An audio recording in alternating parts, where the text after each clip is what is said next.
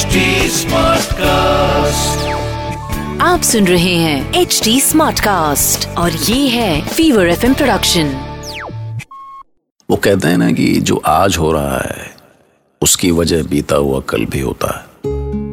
जैसे आज वनवास में भटकते हुए पांडव उतने दुखी नहीं थे जितना दुर्योधन शुरू से था। क्योंकि वो होश संभालते ही ये मान बैठा था कि हस्तिनापुर का होने वाला राजा वही है। इसलिए बचपन में ही पांडवों के हस्तिनापुर आने के बाद उसको ज़ोर का झटका लगा और वो मामा शकुनी की शह पर पांडवों को अपने रास्ते से हटाने की प्लानिंग करने लगा। मैं दुर्योधन की इन सारी हरकतों का साक्षी रहा हूँ।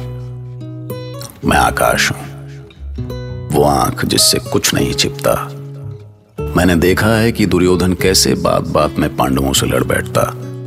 जहाँ पांडव खेलते, उस जगह को अपना बताकर वो उन्हें वहाँ से भगा देता।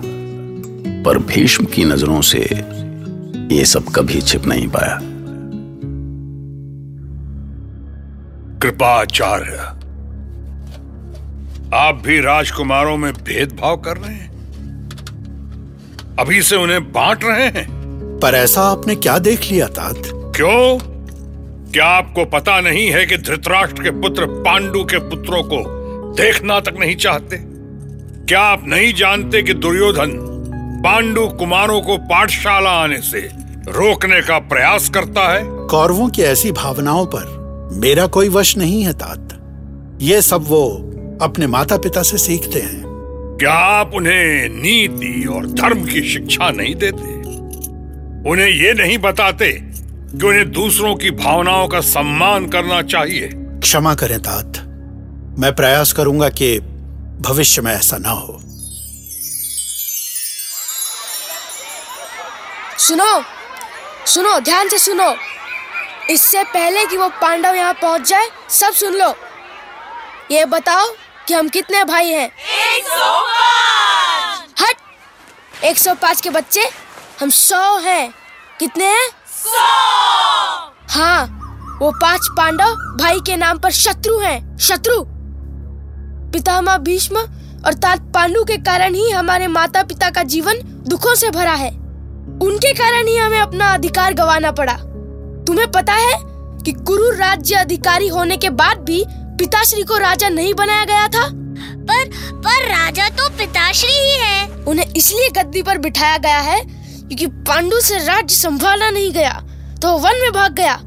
ऐसे भगोड़े पांडु के पुत्रों का यहाँ क्या काम? हाँ हम इन्हें मार पीट कर भगा देंगे भैया। नहीं नहीं।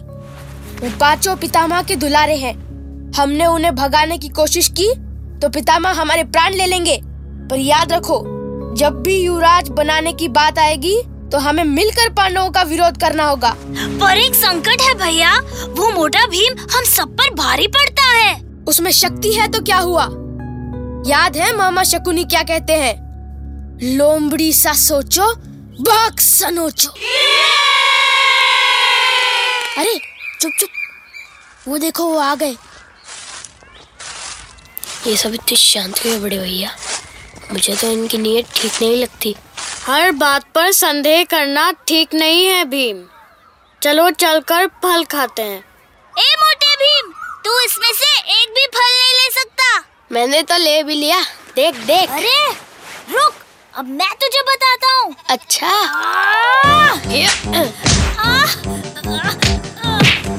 अरे हाथ छोड़ो हाथ छोड़ो मेरा। अरे भैया छोड़ो उसे। अरे रुक कहाँ जाता है? भैया भीम क्या कर रहे हो? बचाओ, बचाओ। अरे रे दुशासन को छोड़ो भीम। मैंने तो कुछ किया ही नहीं भैया। ये खुद ही मुझसे लड़ने आए थे।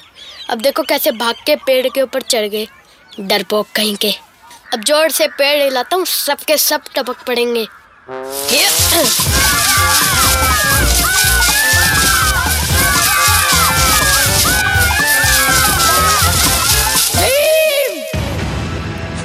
भैया देखो इसने मुझे मारा। तुझे लज्जा नहीं आती? छोटे भाइयों पर अपना बल दिखा रहा है। अपने बल का घमंड है तो मेरे सामने आ। जाने दो दुर्योधन। मैं स्वयं भीम को दंड दूँगा। दूर हट! नहीं तो तुझे भी मारूँगा। बड़ा आया हस्तिनापुर पर राज करने वाला। डरपोक कहीं का। क्या बोला तू? क्या बोला? हट! यहाँ तेरी दाल नहीं गलने वाली। अच्छा बड़ा घमंड है तुझे अपनी शक्ति का। आ आ मुझसे कुश्ती कर। नहीं भीम नहीं। ऐसे आपस में उलझना ठीक नहीं। देखो भाई दुर्योधन क्रोध मत करो। भीम ने जानबूझकर ऐसा कुछ नहीं किया। तू दो मुहा नाक दुधारी चाल चलता है। तेरे भाई ने मुझे मल्ल युद्ध के लिए ललकारा और तू मुझे शांति का पाठ पढ़ा रहा है। इस मोटे हाथी से कहो कि साहस है तो मेरे सामने आए। इतना सब कुछ सुनकर भी चुप रहना ठीक नहीं है बड़े भैया। इसे इसकी भाषा में ही समझाना पड़ेगा। आगे बढ़ दुर्योधन! ये मारो भैया, मारो ये अ, आ, ये ले! ये ले अब संभाल अपने आप को ये ले भीम संभाल पट तू रुक जाओ भैया ये मोटू बहुत बली है भैया छोड़ दो ये, ये रुक जाओ भीम। दुर्योधन तुम भी रुक जाओ। ये क्या हो रहा है भीम? इससे मुझे चुनौती दी थी गुरुजी। इसने मेरे भाइयों को मारा। मैं, इसे नहीं छोड़ूँगा। चुप रहो दुर्योधन। सब शांति से राजभवन जाओ। कौरव इधर से और पांडव इधर से। जाओ अब।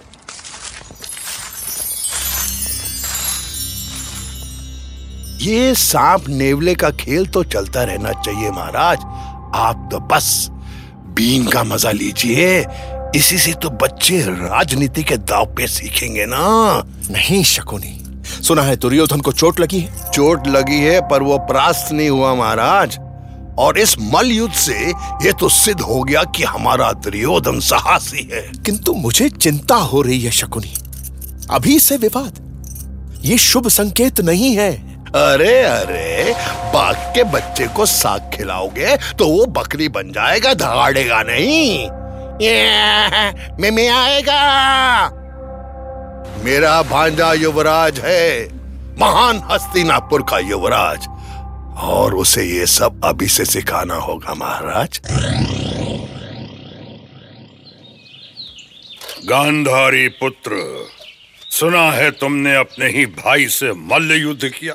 हाँ पितामह वो भीम। जो तुमने किया और जो उसने किया मुझे सब ज्ञात है। उसने मेरे भाइयों को वृक्ष से नीचे गिराया। और मुझे युद्ध के लिए ललकारा क्या तुम वहाँ भाइयों से लड़ने जाते हो? न, न, नहीं पितामा सुनो पुत्र तुम जैसे वीर असत्य नहीं बोला करते। और एक बात सदा स्मरण रखना कि मुझसे कुछ नहीं छुपता। जी मुझसे भूल हुई पितामा ठीक है अब जाओ।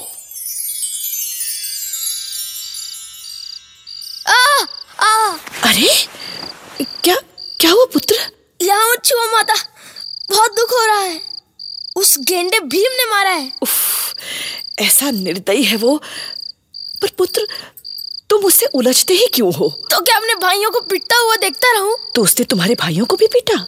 हाँ तभी तो मैंने उस पर हाथ उठाया। ठीक है। अब अब उनसे बात मत करना। आ आ माँ वहाँ नहीं बस हो गया। बहुत हो चुका। हम कब तक ये सब सहते रहेंगे? पांडवों को इसका उत्तर देना ही होगा। पर वो हाथी का बच्चा बहुत बलशाली है भैया। इसीलिए सबसे पहले उसी को ठिकाने लगाना होगा। अब पर कैसे? वो तो हम सबको पछाड़ देता है। अरे तुम उस गेंडे की चिंता मत करो। क्या और कैसे करना है ये सब मामा ने मुझे समझा दिया है। और आखिर में दुर्योधन ने मामा शकुनी की मदद से एक षड्यंत्र रचा। पर इसके लिए सबसे पहले उसे पांडवों को राज़ी करना था। और दुर्योधन ये ठीक से जानता था कि उनमें से सबसे आसानी से किसे राज़ी किया जा सकता था। और कैसे? भैया युधिष्ठिर प्रमाण कोटि देखोगे तो देखते ही रह जाओगे। वहाँ तो अपना एक महल भी है। वहाँ हमारा रसोईया हमारे लिए दिव्य भोजन का प्रबंध करके रखेगा। सारे भाई दिन भर जल क्रीड़ा करेंगे उत्सव मनाएँगे। प्रमाण कोटि के संबंध में माँ ने भी बताया था। बहुत सुंदर स्थान है। उधर नागवंशी भी रहते हैं। पिताश्री उधर आखेट के लिए जाते थे। अरे इसलिए तो कहता हूँ हमें भी वहाँ चलना चाहिए। पूरे धूमधाम से चलेंगे। तो फिर क्या हुआ बस सारे भाई प्रमाण कोटी के लिए निकल पड़े। ये बच्चों की पिकनिक पार्टी ऐसी थी युधिष्ठिर कौरवों के साथ मिलजुल कर रहना चाहता था, इसीलिए वो दुर्योधन के प्रपोजल को तुरंत मान गया। भीम नहीं जाना चाहता था, पर युधिष्ठिर ने उसे ही मना लिया। क्या है कि युधिष्ठिर इस एडवेंचर ट्रिप को लेकर बहुत खुश था, मन ही मन। पर भीम को इस एडवेंचर में ट्रिप होने का डर था। ट्रिप समझते हैं आप? ट्रिप। नहीं तो चलिए, आगे की आगे सुनेंगे भारत की कहानी, महाभारत की कहानी। सुनते रहिए महाभारत।